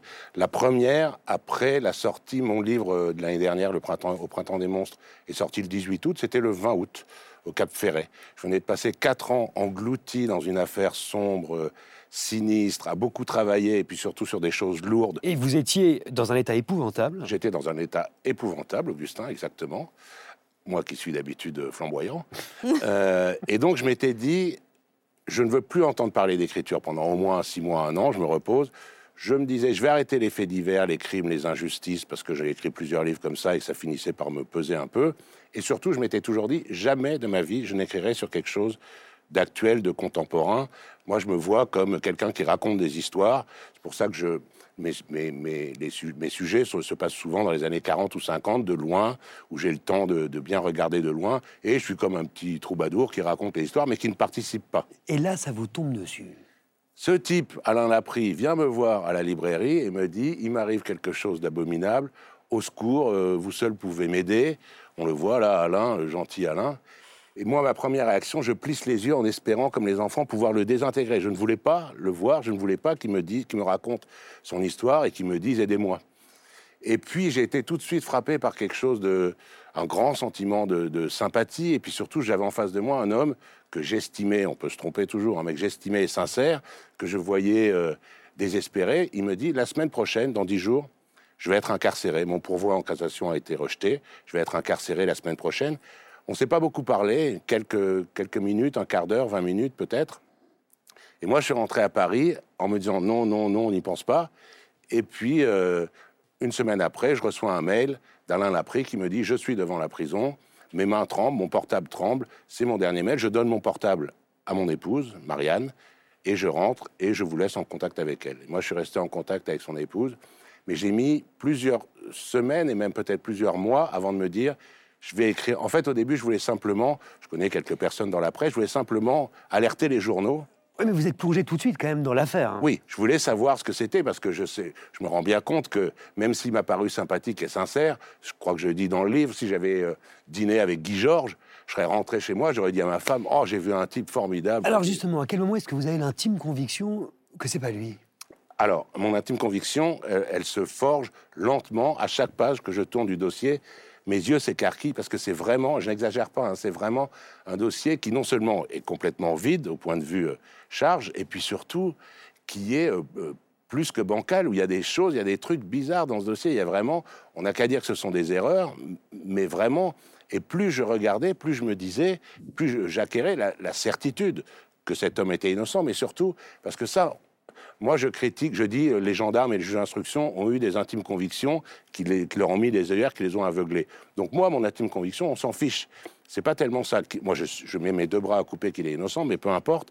C'est surtout, je me suis rendu compte qu'il avait été mal jugé. Alors par, par exemple, pour qu'on prenne un exemple pour qu'on comprenne bien. Ah bah alors là, il y en- a, il y en a mille. euh, euh, donc c'est une enquête qui s'oriente uniquement sur lui et où il n'y a aucune preuve contre lui. Il y a même des, des preuves que ce n'est pas lui. Mais par exemple, pour donner un exemple, à côté du corps de cette pauvre vieille dame qui Sa a été tante. tuée, donc sa tante a été retrouvée morte dans une maison incendiée, qui était à moitié incendiée quand les pompiers l'ont éteint. À côté de son corps, par terre dans la cuisine, il y a un, mé- un mégot de cigarette. Elle ne fume pas, il y a un mégot de cigarette. On- L'après-midi, Alain Laprie et d'autres neveux sont venus la voir. Alain Laprie ne fume pas, un neveu fume. On regarde l'ADN. Ce n'est pas l'ADN du neveu, ce n'est pas l'ADN d'Alain Laprie. On n'a pas cherché. On n'a pas les gendarmes, une enquête qui a duré 14 ans. Les gendarmes ne sont pas allés voir le voisin d'en face ou quelqu'un de la famille, qui n'ont sans doute rien fait, hein, c'est pas le problème, mais on n'a pas fait le moindre test ADN. À côté d'une corde d'une vieille dame par terre dans sa cuisine, il y a un mégot avec un ADN masculin inconnu. Et au procès, on parlait tout à l'heure du procès, ça n'est pas apparu.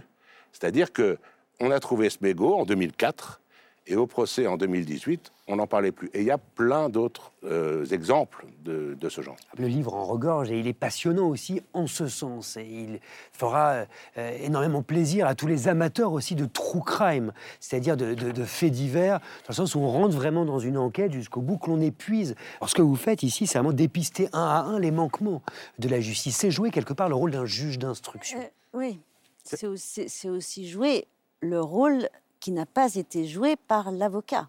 Dans quelle mesure ça peut être le rôle de l'écrivain? Bah, si, si le rôle n'a pas, c'est le rôle de l'avocat normalement. C'est pas mon rôle moi maintenant de dire ce que les avocats de, de l'homme que j'essaie d'aider ont fait ou n'ont pas fait. Mais à partir du moment que ce soit une erreur, des erreurs ou des lacunes de son avo- de ses avocats ou de la justice, le rôle de l'écrivain, quand on constate quelque chose, c'est de le raconter, quoi que ce soit. C'est ce qu'on, c'est ce qu'on a fait tous ici euh, autour de cette euh, belle table basse. Euh, moi, quand je vois ce dossier et que l'affaire est terminée, c'est fini pour Alain Laprie. Il reste un espoir de révision très mince, mais sinon, je vois ce dossier, tout ce qui. Il a un alibi, par exemple, il a un alibi indiscutable, scientifiquement indiscutable. Lop, on l'a mis dans le tiroir. Je ne peux pas. C'est pour ça que j'ai écrit ce livre que je voulais pas écrire. C'est pas parce que j'avais envie, c'est parce que je ne pouvais pas ne pas le faire. Je ne pouvais pas dire à Alain Laprie, écoute, j'ai autre chose à faire, euh, ou c'est pas bon pour ma carrière, ou je ne sais quoi je constate quelque chose, c'est exactement comme marcher euh, euh, dans la rue. Il y a quelqu'un qui, s'est tordu le pied, qui dit au secours, on, on est obligé de le voir, donc on le relève. Mais vous Voilà, l'écrivez d'ailleurs. J'ai écrit ce livre dans l'espoir infime qu'il se passe quelque chose. Oui. Qu'il se passe quoi? Bah, qui se passe, euh, il peut se passer qu'une seule chose, c'est, et euh, tout le monde ici, et surtout Pascal, sait à quel point c'est rare, c'est une révision du procès. C'est-à-dire que Muriel Waknin-Melki va faire une, euh, déposer une requête en révision.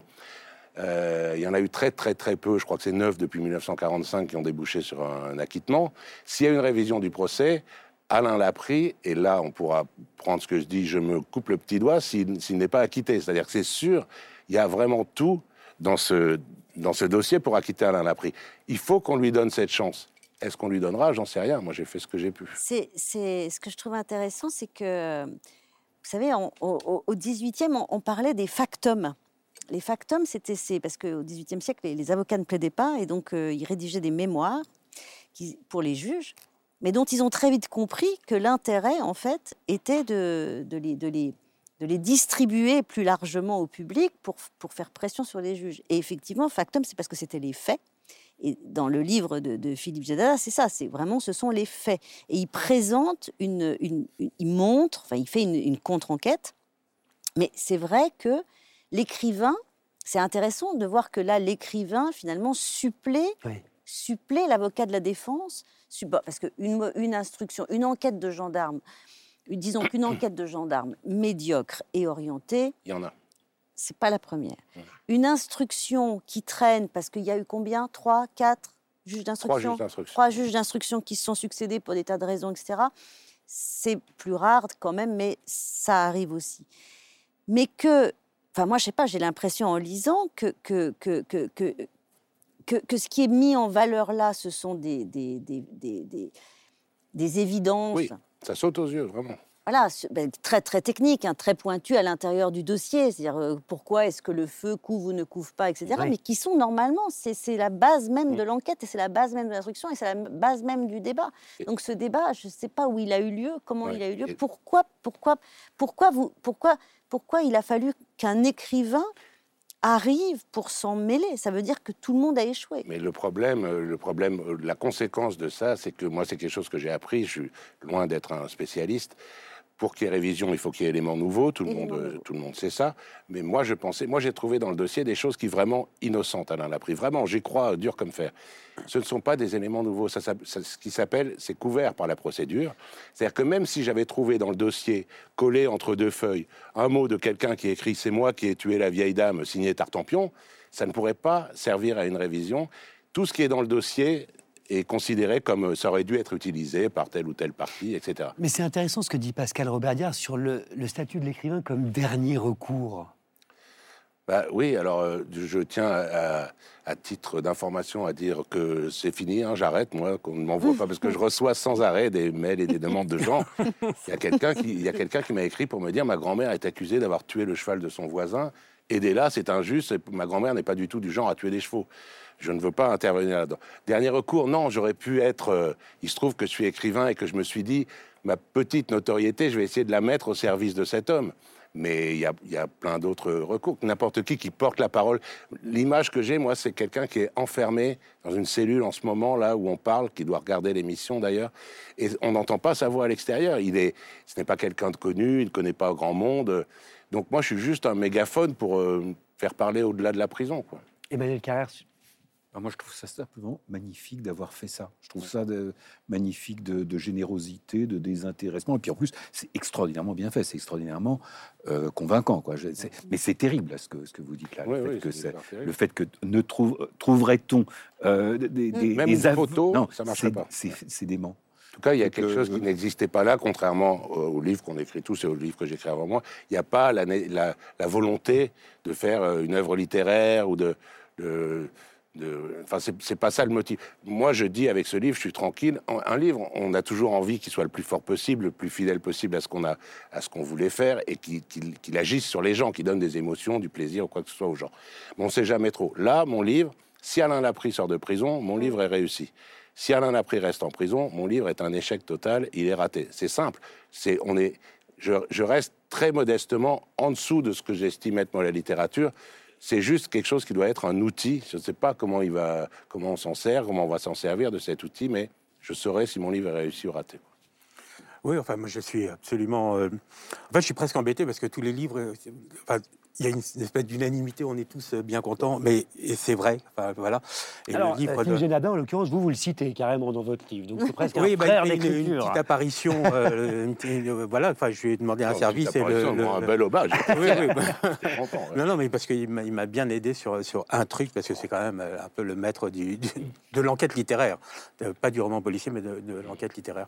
Mais euh, évidemment, quand on sort du, du, livre, on est, la démonstration est tellement implacable que, évidemment, euh, il ne fait aucun doute que l'un l'a pris. Et surtout, le pire, c'est pour le coup la mauvaise intention. C'est-à-dire qu'on voit vraiment la nuisance de quelqu'un qui surgit et dont tout montre que vraiment cette personne ment par intérêt pour accuser un homme qui manifestement est innocent. Et là, pour le coup, il y, a un coupable à cause de mauvaises intentions. Et donc c'est vraiment dégueulasse, quoi. J'aimerais, si vous le voulez bien, que vous nous fassiez un cadeau, que vous nous lisiez euh, un extrait de votre texte à voix haute. Cet extrait, c'est moi qui l'ai choisi, euh, Philippe Janada, et il me paraît extrêmement fort, sans preuve et sans aveu. Alors, attendez que je le retrouve. C'est vers la fin, hein oui. Qu'on croit Alain Laprie innocent ou non n'est pas la question. On peut croire ce qu'on veut. Simplement, une justice sérieuse et digne, honnête, ne pouvait pas l'empêcher de poursuivre sa vie sans raison valable, ne pouvait pas le priver de sa liberté, de sa famille, de ses amis, de ses années de retraite, il a 66 ans quand il est condamné, en faisant mine avec cynisme de s'appuyer sur un dossier qui ne contient que du vide, trouble, des inepties, des leurres, des ruses, des mensonges, des erreurs. C'est de la non-justice, de l'injustice. Maintenant, à la fin de ce chapitre, en juin 2022, et non pas en 1953 ou 1964, comme dans mes livres de ces dernières années, dont les personnages principaux, mal jugés, maltraités, emprisonnés à tort, sont morts depuis longtemps, maintenant, officiellement, tout est fini pour Alain Laprie. Comment est-ce possible, en France, en Europe, ailleurs qu'en Syrie ou au Mexique Comment peut-on accepter de ne rien faire de plus, de laisser les choses telles qu'elles sont Comment peut-on se contenter de ben oui, ne pas essayer de sortir Alain Dupuis et d'obtenir une révision de son procès devant une justice intègre, équitable, comme elle peut l'être, comme elle l'est souvent? Muriel Waknin Melki, c'est son avocate, sa nouvelle avocate, s'y consacre. De mon côté, j'ai écrit ce livre dans l'espoir infime qu'il se passe quelque chose, je ne sais pas quoi. Je l'ai écrit pour Alain, mais peut-être plus encore parce que j'ai un fils qui a passé 48 heures en garde à vue, dont 24 au fond de l'insalubre et sinistre dépôt du palais de justice de l'île de la Cité, ce pignouf, mon fils, et que je sais donc qu'on souffre davantage de ce qui arrive à ceux qu'on aime qu'à nous-mêmes. Sans preuve et sans aveu de Philippe Genada est publié aux éditions Mial et Barreau. C'est une démonstration hein, très puissante qui respire l'urgence, la vérité, l'exigence aussi. Et c'est, euh, à mon sens, absolument passionnant. Alors avant de nous pencher sur le livre, pour le coup impressionnant de Grégoire Bouillet, dont il me tarde de savoir ce que vous en avez tous et toutes pensé, le cœur ne cède pas. Mais je vous propose de lire à voix haute, comme l'a fait pour nous Philippe Genada, mais cette fois euh, avec le comédien Clovis Cornillac. Regardez. Léonce était sidérée. C'est ce qu'elle craignait le plus, la pauvreté. Elle l'avait connue. Bonjour, j'ai choisi euh, Couleur de l'incendie. Voilà, j'ai fait l'adaptation au cinéma, donc inutile de vous dire que j'aime beaucoup ce bouquin et surtout j'aime beaucoup euh, Pierre Lemaître. Elle tendit le bras, attrapa son sac, l'ouvrit. Elle posa sur la table basse un document officiel que Léonce reconnut immédiatement acte de mariage de mademoiselle Léonce Picard et de monsieur Robert Ferrand. Je comprends qu'on aime les hommes, dit Madeleine, mais de là à en épouser deux en même temps, comment Madeleine s'était-elle procuré cela? Ce n'est pas compliqué. Enfin, pas plus que d'obtenir un faux acte d'état civil pour se marier une seconde fois. Vous êtes bigame, Léonce. Et les juges n'aiment pas ça. Comment garder sa personnalité quand on s'empare du texte d'un autre?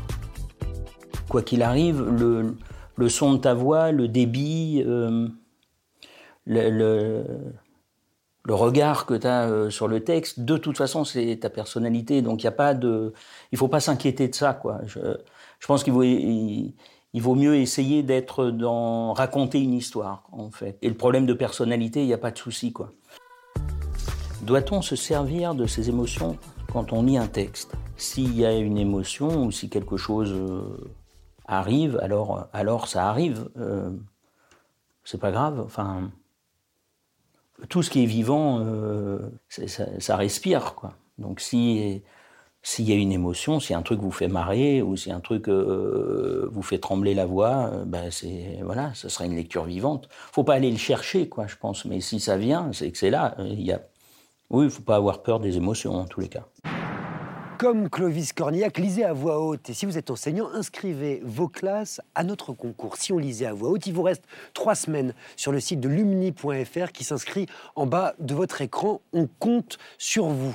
Autour de moi, ce soir, Pascal Roberdia, Emmanuel Carrère, Elisabeth euh, de Pourquerie, Philippe Janada et un certain euh, Grégoire Bouillet qui signe cette rentrée un roman hors norme d'un peu plus de 900 pages, mais un roman qui se dévore. C'est-à-dire que vous ne les verrez pas passer les 900 pages. Ça, je vous le promets, c'est un texte obsessionnel dans lequel il décortique par le menu un terrible fait divers. Août 1985, Marcel Pichon, ancienne mannequin, est retrouvée morte, momifiée, à son domicile du 18e arrondissement de Paris. En fait, elle s'est laissée mourir de faim et elle a tenu c'est ce qui est singulier, pendant 45 jours, le journal de son agonie. Plus de 35 ans plus tard, Grégoire Bouillet donc va chercher par tous les moyens à savoir qui était cette femme. Et ce faisant, il va à son insu s'enfoncer dans les zones d'ombre de sa propre histoire. Et ce livre, euh, Grégoire Bouillet, il n'aurait jamais vu le jour si vous n'étiez pas un jour tombé par hasard à la radio, à la fin des années 80, sur une émission de France Culture, Les Nuits Magnétiques. Écoutez. Dimanche 28. C'est épouvantable, l'eau n'est plus tolérable. La langue, c'est un escargot qui dégorge dans du sel. Le cœur ne cède pas. La lucidité est entière. La nuit, l'estomac se contracte. 35 jours sans manger. Je suis à bout de résistance. En fait, vous aviez 26 euh, ans quand vous entendez ça. Mmh. Euh, pendant toutes les années qui vont suivre, quelle est la phrase qui va continuer de vous hanter, Grégoire Bouillet? Alors, d'abord, c'est rigolo parce que ça enchaîne juste avec euh, l'idée de la voix. C'est-à-dire que là, c'est le journal de Marcel Pichon que lit un homme. Ce qui, est, ce, qui ce qui, crée aussi une distorsion et en même temps une proximité qui est peut-être presque plus juste que si c'était une voix, une comédienne qui avait lu le texte. Passionnant.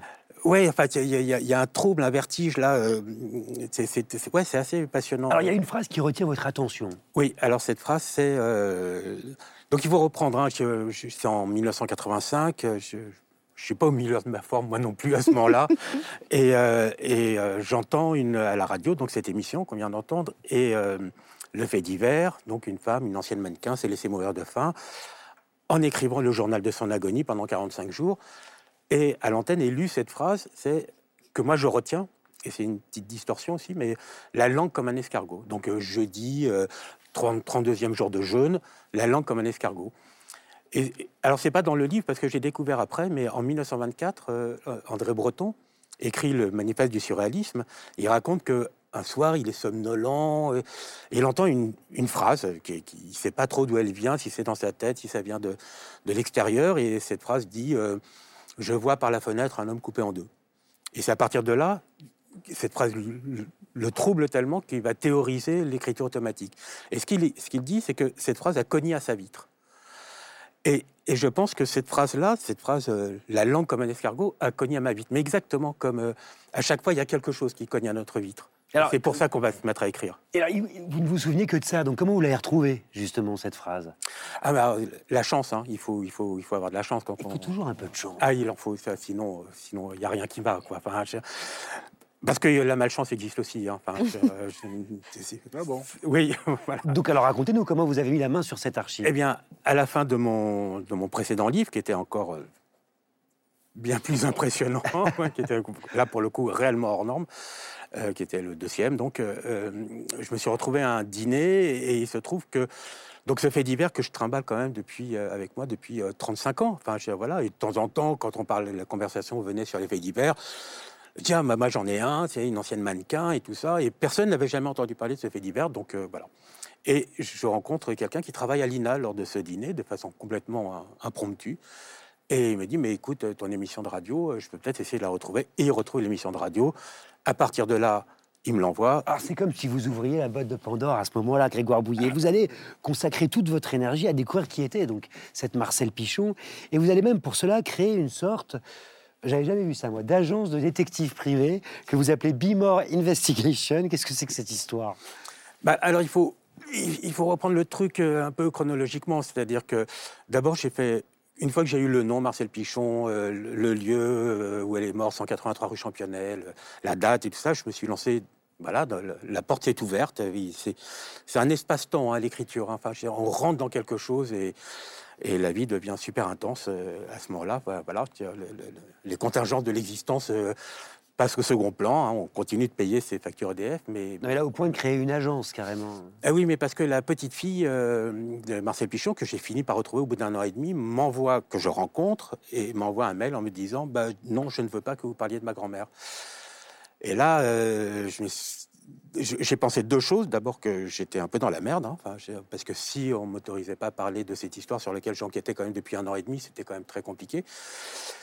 Et d'un autre côté, c'est devenu une aubaine parce que du coup, il a fallu que je trouve un dispositif fictionnel pour parler de la vérité qui avait eu lieu. Et ça, moi, j'avais jamais fait ça parce que tous mes livres ressortent de l'écriture du réel, parce que c'est ça que je trouve le plus passionnant les individus, les événements, les phénomènes. Et là, du coup, j'étais forcé de trouver des biais, et donc j'ai inventé un personnage de détective, Bimor, qui est vraiment une espèce de c'est même pas une caricature, c'est un hommage plutôt à Sam Spade, à Nestor Burma, etc avec euh, son assistante Penny, qui elle est plutôt une jeune fille très. c'est ce qui rend évidemment. Ça ajoute beaucoup. C'est ah une contrainte, mais ça, au départ. Oui, mais c'est ce qui rend le roman absolument jubilatoire. Alors il faut, il faut dire, hein, comme tout détective qui, qui, se respecte, il dresse une sorte de tableau avec indices, pistes, liens, euh, qui s'affichent d'ailleurs euh, derrière moi et qu'on peut retrouver sur Internet. Donc, alors c'est assez c'est très beau, hein, c'est assez impressionnant aussi. vous vous y retrouvez là? Ah oui, totalement. Ah, je peux vous faire euh, toutes, euh, même les fils et tout ça, la fin, toutes les thématiques. Mais combien de fois vous vous êtes perdu, Grégoire Bouillet? Mais c'est ça, écrire aussi. C'est-à-dire que écrire, c'est pas, enfin, en tous les cas, c'est pas un plan où on fait des cas. Euh, on part sur un truc, quelque chose cogne à votre vitre ça vous ouvre un espace, une intensité, une vivacité, une, vitalité même. Enfin voilà. Et moi j'ai tendance à, penser que c'est un peu comme euh, l'improvisation en jazz ou en free jazz, c'est-à-dire que des musiciens partent, ils ont une grille de départ, un thème, euh, trois notes, et puis ils sont incroyablement concentrés dans le temps même où ils jouent de la musique. Et c'est ça qui fait avancer. Et alors évidemment, on se perd, mais si on est vraiment en phase avec ce qu'on écrit, en fait, on va retomber sur ses pieds parce qu'il n'y a pas de hasard. Si ce qu'on écrit est juste, eh ben, ça va avoir un sens au bout d'un moment. Alors, on va pas tout raconter parce que c'est absolument monumental, mais c'est vraiment génial, je le dis aux téléspectatrices et aux téléspectateurs de la Grande Librairie. Peut-être quand même euh, un point important, c'est cette histoire de journal, de ce journal d'agonie. Vous en produisez quelques extraits. Et ce que vous découvrez, c'est que la retranscription qui a été faite de ces pages dans le journal Le Parisien et dans Le Monde a été inexacte ou tronquée. Euh, euh, plusieurs journaux, notamment le, Parisien Libéré, euh, sur un, fragment du journal, dit que Marcel a écrit Comme toujours, on ne sait jamais la vérité. Voilà. Et alors, je regarde le, journal et je, regarde ce qu'elle a écrit. Et en fait, elle n'a pas écrit comme toujours, on ne sait jamais la vérité. Elle a écrit comme toujours, on ne dit jamais la vérité. Et c'est pas du tout le même sens. Ça, ça, envoie, ça devient très très personnel. Quelqu'un qui vous dit, comme toujours, on ne dit pas la vérité, il pense à quelque chose. Si, euh, moi, je vous dis, comme toujours, on ne sait pas la vérité, c'est une espèce de banalité, de, un lieu commun. C'est drôle, parce qu'à travers cet exemple, c'est tout l'objet de votre livre, en fait, que vous racontez. Moi, ce que, ce que je trouve incroyable dans ce livre, ce sont les détails. Pascal Robert Diard euh, le dit, vous nous plongez dans une multitude de détails. En quoi euh, C'est une question que je vous pose à tous. D'ailleurs, le détail le plus anodin en apparence a-t-il son importance Une importance cruciale, même? Ah mais oui, mais évidemment, c'est tout, tout est dans les détails. Il n'y a rien qui ne puisse euh, advenir sans passer par les détails. Sinon, non, dans, des banalités, dans des idées, dans des lieux communs. Et il y a une poésie aussi dans la manière de, justement détailler, de partir, de se laisser perdre dans des digressions. C'est un poème. non, puis il y a une espèce de fascination de, enfin, de l'exhaustivité, quoi. Il y a une effort de tout dire, de se dire voilà. il y a cette, ce, ce, ce, fragment d'histoire et à part tout ce qu'on peut savoir à partir de là. D'une certaine manière, c'est comme un dossier d'instruction. Euh, sauf que c'est et c'est euh, mais au point que que à chaque fois qu'on pose un fait et puis un autre, on se dit, mais il y a un, gouffre entre les deux qu'on pourrait encore remplir. Tu dis, ah oui, elle est, elle, est, euh, elle est à la boulangerie, puis ensuite elle est rentrée chez elle, elle a payé sa, facture EDF. Et eh bien, entre les deux, on pourrait encore raconter tel truc, tel truc, tel truc, ou en tout cas les trouver. C'est sans fin. Oui, c'est vrai. Ça pourrait, être, ça pourrait aller, on pourrait continuer ah, encore, sans doute. Mais j'adorerais que d'autres, d'ailleurs, s'engouffrent dans les Non, mais vous dites, Grégoire Boulet, que ça vous a rendu dingue, en fait. Oui, oui, bah oui, ça m'a rendu dingue, mais parce que c'est une, c'est une joie sans nom. C'est-à-dire que ça se lit. écrire, c'est quand même euh, euh, faire surgir des forces de vie contre les pulsions de mort du monde. Je pense que tous les livres qu'on a écrits ici, c'est de ça dont il s'agit. Écrire, c'est d'abord ça. C'est la différence avec le cinéma, selon moi. C'est-à-dire que le cinéma euh, crée une durée collective chaque livre crée une intériorité euh, personnelle entre euh, celle de l'écrivain et puis le lecteur aussi. Donc, euh, et c'est ça qui, qui, fait le. J'ai perdu ma phrase. Parce que le travail de l'écrivain est sans fin, là, comme on disait, comme disait Emmanuel. C'est-à-dire qu'on peut toujours creuser, écarter, aller voir derrière, mais celui du lecteur aussi. cest lui, il a écrit un gros livre, mais dans la tête des lecteurs, il y a 4000, 5000 pages, quoi. C'est-à-dire qu'en lisant, on s'arrête, on va vers des chemins que lui n'a pas emprunté parce qu'il n'avait pas envie ou parce qu'il voilà. Mais il y a des trous même. hein. Enfin, il y a des, des issues, des tunnels à l'intérieur du. Je, je reçois des. Donc, euh, l'agence de détective euh, a monté sa. a une vraie agence, il y a une carte de visite et il y a une adresse mail. et Il y a une adresse- oui, il y a même un, un site internet. en Donc, fait. je reçois des, des- des- Des contributions. des mails euh, de gens qui, qui très intelligemment, enfin de lecteurs, qui, qui s'adressent ou à Bimo ou à Penny. Ils ne s'adressent pas à moi, et c'est ça qui est délicieux, c'est-à-dire que ces personnages de fiction qui sont au service de la vérité, et voilà, en fait, s'incarnent dans la réalité, et les gens s'adressent à eux. Et évidemment, c'est Penny, parce que c'est la fille, donc c'est elle qui fait la secrétaire, euh, c'est elle qui répond, elle râle d'ailleurs, parce qu'elle trouve ça très misogyne. Mais si on est complètement honnête, le livre se lit extrêmement bien, il faut quand même le dire euh, ici, et se lit même à une vitesse euh, assez folle. Et en ce sens, c'est quand même un accomplissement. Il y a une phrase à laquelle j'ai beaucoup pensé, qui est dans l'un de vos livres, Emmanuel Carrère, dans un roman russe. Quand vous écriviez J'ai reçu en héritage l'horreur, la folie et l'interdiction de les dire, mais je les ai dites, c'est une victoire. Pouvoir dire et écrire la folie comme, comme C'est le ce fait. de dire. Hein. Oui, oui. C'est- c'est- c'est là, je trouvais que c'était très fort, hein, ce que vous venez de dire à la- l'instant là sur le fait qu'on est là, à- qu'écrire c'est effectivement opposer des, des forces de vie à forces mortifères. Qui ne... c'est, c'est- c'est vraiment une des choses les plus justes que j'ai entendu dire sur la, sur les- Non, je trouve ça vachement bien. C'est, c'est, euh, Non, mais je je pense que... Une fois dit, je trouve ça évident, mais en même temps, j'y avais jamais pensé dans ces termes. Non, mais c'est ce que je ressens dans, dans tous les euh, livres ici. C'est, c'est- En fait, on œuvre pour ça. C'est, c'est au-delà même des sentiments de justice ou de vérité. C'est que on témoigne de force de vie, quoi. Et on, s- voilà. Enfin, c'est, Euh, Vous écrivez au sujet de votre précédent livre, on ne se doute pas de ce que les livres font à ceux qui les écrivent. ah bah oui. C'est- Et c'est pas un reproche. hein. Je continue en disant, ce n'est pas un reproche, c'est un constat. Mais euh, évidemment, enfin, à chaque fois qu'on, il y a une part.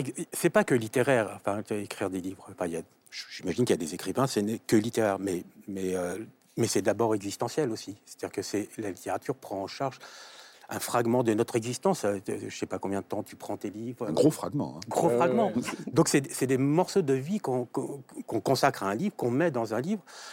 Et à la fin, une fois que le livre est terminé, on se retrouve euh, vraiment très très démuni. En tous les cas, moi, je me Il suis retrouvé écrit, très, il m'a écrit un mail il y a, il pas longtemps. euh, on sentait toute sa souffrance. Il est jaloux, en fait. Moi, je suis, pas, je suis reparti dans mon prochain projet, puisque ça, c'était comme une parenthèse. Grégoire est un peu dans la tournée de promo. Je dis ça, c'est pas Mhm. péjoratif du tout. hein. Et donc, moi, je suis dedans. Il- tu envoyé. Oui, oui, bah oui, Tu évidemment, tu parce qu'il va revenir bientôt. Là. En fait, il a une mission sur Terre. Écrire un Bah, livre, tu l'auras dans une, une espèce mois. de mission sur Terre. Là, Mais- bah, je sais pas, il faut que ça cogne, il faut qu'il y ait un truc. Et, il a- et moi, c'est une question que je vous pose. Il arrive qu'on s'en sorte pas? Il arrive que qu'il reste tout le temps le livre, qu'il soit toujours là? Ah, qu'un livre aboutisse. Vous hante. Euh, Tous oui, ça m'est arrivé. ouais. Vous pensez auquel Ben non, des- des- non, non, je veux dire des livres que, euh, auxquels j'ai travaillé que, même longtemps et qui n'ont pas abouti. Ouais, c'est arrivé. C'est arrivé. En même temps, Non, je veux dire par là un livre que ouais. vous avez écrit et qui est toujours en vous, qui vous Tous. qui continue de vous hanter. tous. Moi, on me dit parfois comment vous faites pour vous sortir d'un livre du personnage de Pauline Dubuisson ou de machin ou de. Euh, mais on n'en sort pas. On n'a pas besoin. C'est comme si on a un ami, on le voit plus. euh, Comment tu fais pour l'oublier? On n'a pas besoin de l'oublier. Enfin, c'est, c'est un, un- j'enfonce une porte ouverte. hein, mais les livres, on les garde. Euh, je suis sûr qu'Emmanuel pense aux livres qu'il a écrits régulièrement de temps en temps. Oui, il y en a Oui, quand même auxquels j'ai pas une folle envie de penser. Ah ouais. Euh, qui était celui que j'ai fait sur un fait divers, tout comme euh, Ouais, ouais. l'adversaire. Ouais, ouais. Je sais pas, je, Ah ouais. je préfère qu'il soit vraiment derrière moi, quoi. Ouais.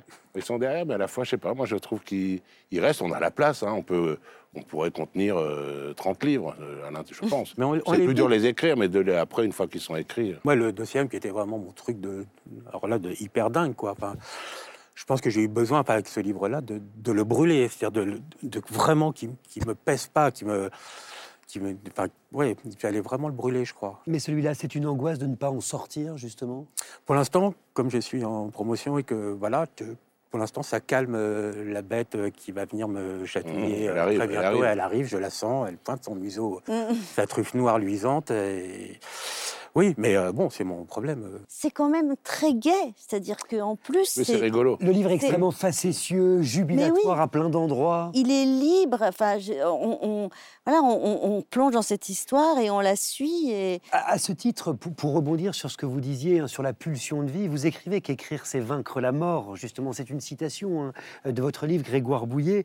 Est-ce que ça veut dire que c'est une façon aussi de remédier à cette injustice qui consiste un jour tout simplement à perdre la vie, euh, à mourir je pense que c'est plus qu'une injustice, euh, c'est un scandale absolu. euh, voilà, bah oui, bien sûr, oui, oui, oui, oui, oui, oui, totalement. C'est, j'ai bêtement tendance à penser, mais c'est pas bête du tout, je- si j'y réfléchis, que tant que j'écris, je ne peux pas mourir. Et d'ailleurs, ça s'est vérifié jusqu'à présent. comprends, ouais. On, on est, c'est contre ça aussi. Enfin, c'est un plan strictement personnel. hein. Enfin, Philippe, Janada Euh, je peux raconter quelque chose d'un peu triste. Je ne sais pas si j'ai le droit, mais je pense que oui. Euh, Il y a mon ami euh, de très longue date, Jean Telet, qui, Ouais. qui, qui est mort de manière complètement surprenante.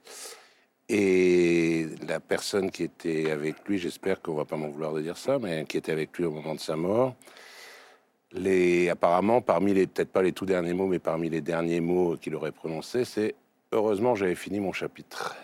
Ah, Il était en train d'écrire et il avait fini son chapitre. Et ce n'est pas du tout. euh, c'est vrai, quoi. C'est une- ce sont des vrais mots. Et je pense que c'est quelque chose qu'on peut, qu'on peut croire et qu'on pourrait, qu'on pourrait dire. Ouais. Ça ne t'empêchera pas de mourir. Grégoire. non, non, mais euh, Mozart est bien mort, ton en- chapitre, est mort euh, entre deux mesures. hein. Donc, euh, je sais qu'il y a des contre-exemples. Quelle belle anecdote, Philippe Janada. Le cœur ne cède pas, en tout cas de Grégoire Bouillet, est publié aux éditions Flammarion. C'est un roman impressionnant. Pascal Robert Diard le disait, plein de fantaisie, de facéties. C'est une histoire complètement dingue, hein, dans laquelle vous nous embarquez avec un certain génie. Rebondissement, larmes, fou rire aussi, frisson garanti. Moi, je vous le dis, j'ai été complètement saisi. J'ai eu envie de lire tous les livres, en fait, euh, de Grégoire Bouillet. J'en perds mes notes. Pascal Robert Diard, est-ce que vous voulez bien prendre ma place et conclure l'émission. Vous êtes d'accord? Oui, je, vais- je suis d'accord. avec un fait divers, une Avec histoire un de fait divers, et surtout l'ombre, le fantôme de Marguerite Duras, avec qui euh, on ne pouvait pas oublier dans cette émission. Voilà, il, me semble en effet qu'il y a un personnage qu'on ne peut pas ne pas citer quand, on parle de, des écrivains et du fait divers, c'est Marguerite Duras. Alors Marguerite Duras, pas la Marguerite Duras de Libération, qui, euh, écrit dans Libération en 85 un texte qui est resté un peu tristement célèbre sur l'affaire Grégory, mais justement la Marguerite Duras qui en 52 lit un compte-rendu d'audience dans Le Monde signé du chroniqueur judiciaire, de l'immense chroniqueur judiciaire Jean-Marc Théolaire. Et elle lit la chose suivante. Sous la morne lumière de la salle des assises de Versailles, Amélie Rabillou vient d'entrer. Elle n'a rien pour elle que son insignifiance, les cheveux au teint de cendre, le regard passif sous des paupières épuisées, la joue sans relief et sous la peau jaunâtre contre l'oreille ce muscle qui périodiquement se contracte comme un tic. Dès l'entrée, on devine que cette accusée sera maladroite et qu'elle ne saura pas répondre. Amélie Rabillot était femme de ménage. Elle avait tué son mari à coups de marteau. Puis elle l'avait découpé, ça lui avait pris trois nuits et trois jours, toute seule.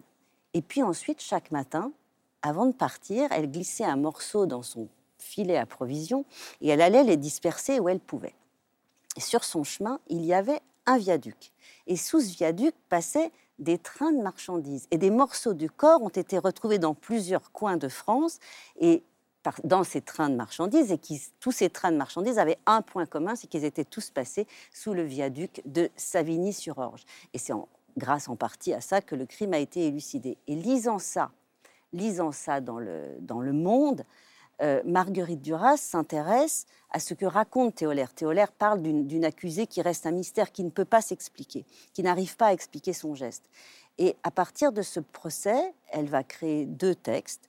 Elle va écrire un premier texte qui, est, qui sont les viaducs de la Seine-et-Oise, qu'elle va réécrire, et elle va écrire l'amante anglaise.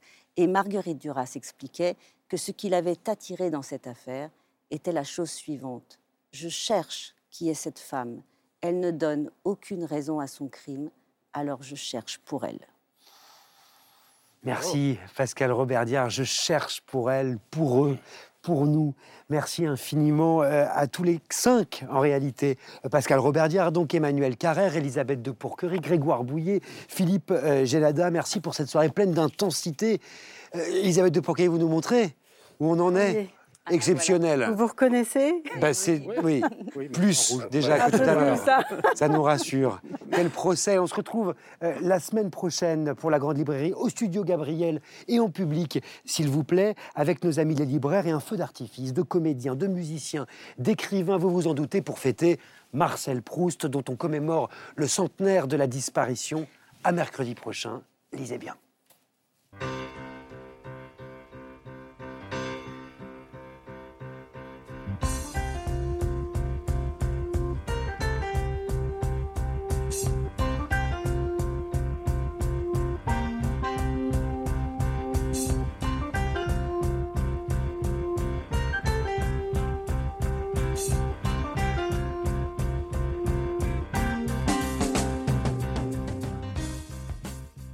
C'était La Grande Librairie, un podcast de France Télévisions. Si ça vous a plu, n'hésitez pas à vous abonner pour ne rien louper. Vous pouvez aussi retrouver les replays des émissions en vidéo sur France.tv.